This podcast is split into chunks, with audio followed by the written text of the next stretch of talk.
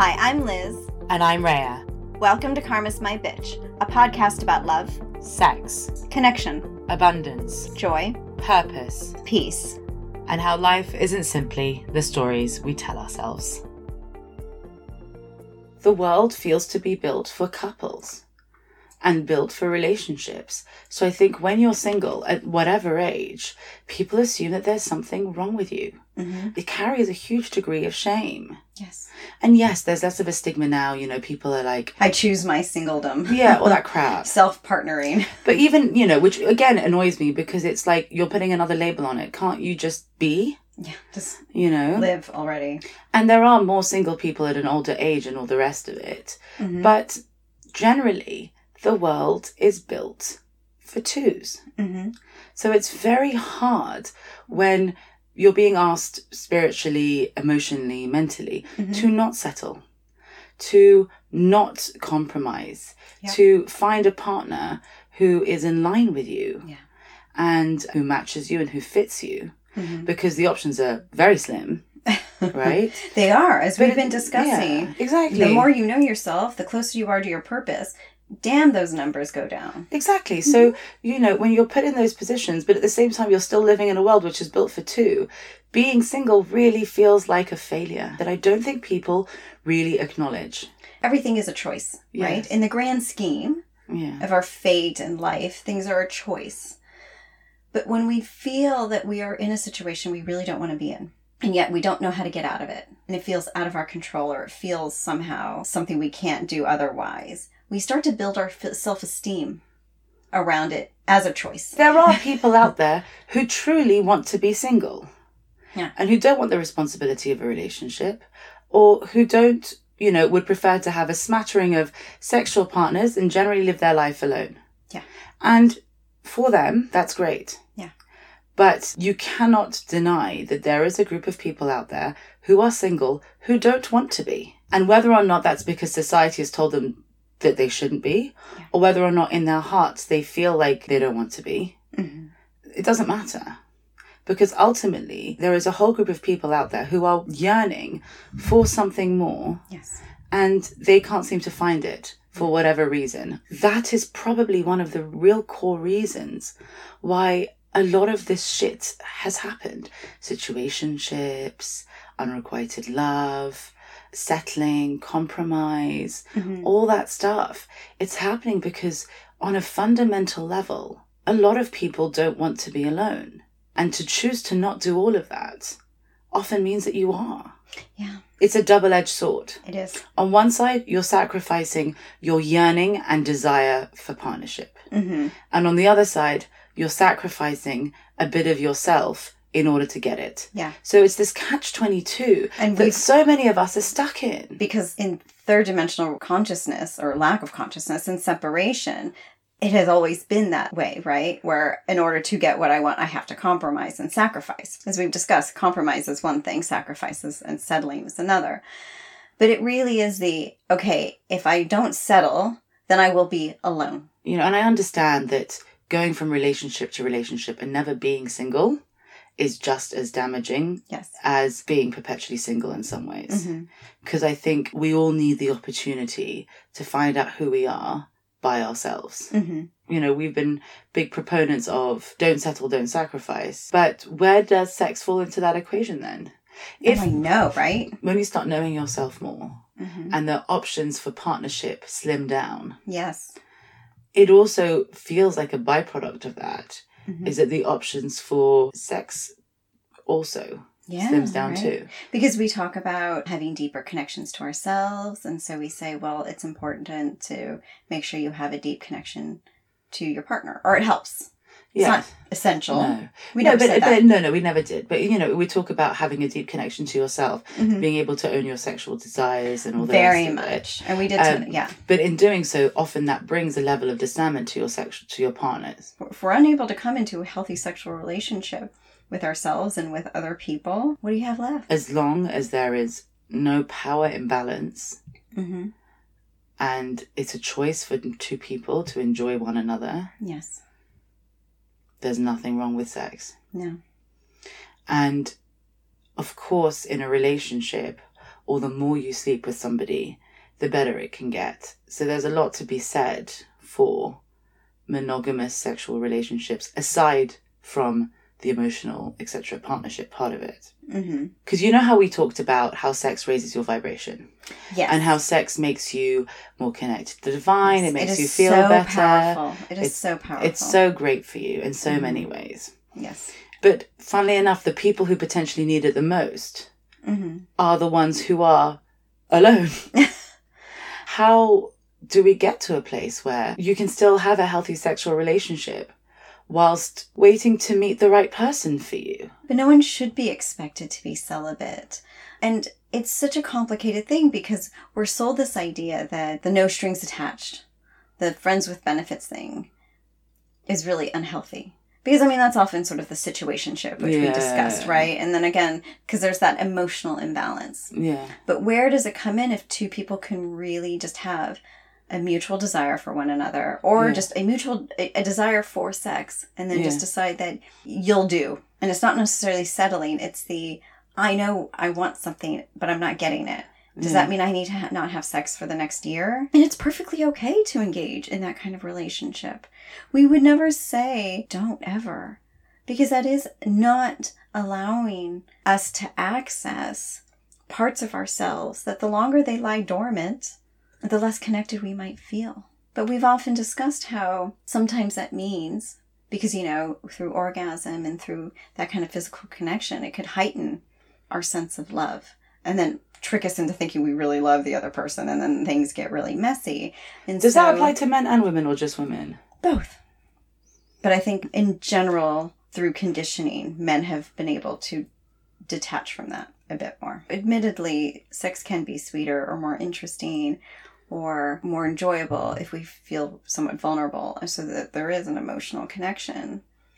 But it can just be that we really, really want it. And that there's somebody really attractive in our line of sight, and they just might do. And that doesn't mean you're any less worthy or any less special. The question then to ask is when am I not being myself, right? So when am I having feelings for someone and not telling them because I'm scared they're going to go away? When am I not owning how I really feel because I'm scared that this will change Right. and I will lose it? And it When am I not where am I where am I not free? Well, and where am I writing a story around this in order to justify this is what I want? yeah. So, sex really does help bring about divine connection. But when we really cannot, for whatever reason, find another partner, it shouldn't stop us from really exploring ourselves. There was this message I saw on social media a while ago about how even masturbation Mm. too much isn't great because you know that sexual energy really needs to be channeled elsewhere you're just giving it all away instead of using it to manifest or whatever and i was like are you kidding sometimes the more you do it the better you feel the more alive you feel the more purpose driven you can begin to feel please people actually just do it if you can do that if you have an urge as opposed to stifling the urge And feeling sorry for yourself that you can't right get it out. having that relationship to yourself actually makes your time with your partner even better. People tend to forget that. They think, well, I should be saving it for them. Mm. I should be, you know, only mm-hmm. sharing it with them. But I'm like, but it's not for them. Your sexuality was never for them to begin with. It was always for yourself. And so when things get stale or they stagnate in relationship or you've just kind of like the desire is like the third thing or 10th thing on your list of eh, things to experience in the day because you're stressed out and sometimes it just brings you back to yourself and it reminds you i am a sexual being i find myself sexually attractive Oh, interesting. I never thought of that. because we always it, it gets to a point where you might think well as long as my partner thinks i'm attractive Mm. enough and can get it up or whatever then i'm good we've been conditioned to think that our desirability is measured by another person so the more that person wants us then we're good to go but really it's the how much do i want myself how much can i see that i'm a sexually attractive and appealing human being so we're never meant to negate that mm. relationship to ourselves. It's really when we have a kind of partnership that is love, shining our light for the world to see. where we are able to be in our divinity, that when we have sex with another person who's also able to be in their divinity, that we can then experience the divine. Mm. But as you said, I mean, that's like a needle in a haystack. Is that really what I'm going to spend my life waiting for? Hell no. There are so many ways in which we can experience sexual pleasure and mutual pleasure. But the key in that for single people who really just want a sexual relationship because maybe that's all they can manage at the moment, then it's not just holding out and waiting. It's the I know myself well enough. I know exactly what I want. I'm living my purpose. So this kind of connection is not going to throw me off because I'm not going to trick myself into believing that I love this person and that they love me and that because we're sleeping together, it should be something else. Because that's what we end up doing because we're so wired for it, right? I mean, yes, the dopamine connection aside that tells us that we love the person, but that in order to have sex, to be able to do that, then they should be, if anything, the potential one. But ultimately, it's not about that. It's the I'm the one. I am my own one. I'm living my life. So whoever I choose to share my bed with for a night or more, it's my choice and we're choosing it together. Your generation suffers most because you really are the in between generation where you've had to come in and question everything that you had witnessed and been taught. Yet you couldn't really manifest that new reality. And so you just got stuck in that in between. Whereas the younger generations will not have that experience. They will be able to navigate relationships more fluidly, as we see that they already do, right? Which is why we have this particular episode. Because while it doesn't feel natural to you, relationships are always meant to be fluid. And while it would be magical for them to appear in ways in which it did for some of the older generation, where you just meet one day and that's it, and that's kismet. Your relationship isn't necessarily meant to be that. Your generation is meant to make relationships much more intentional.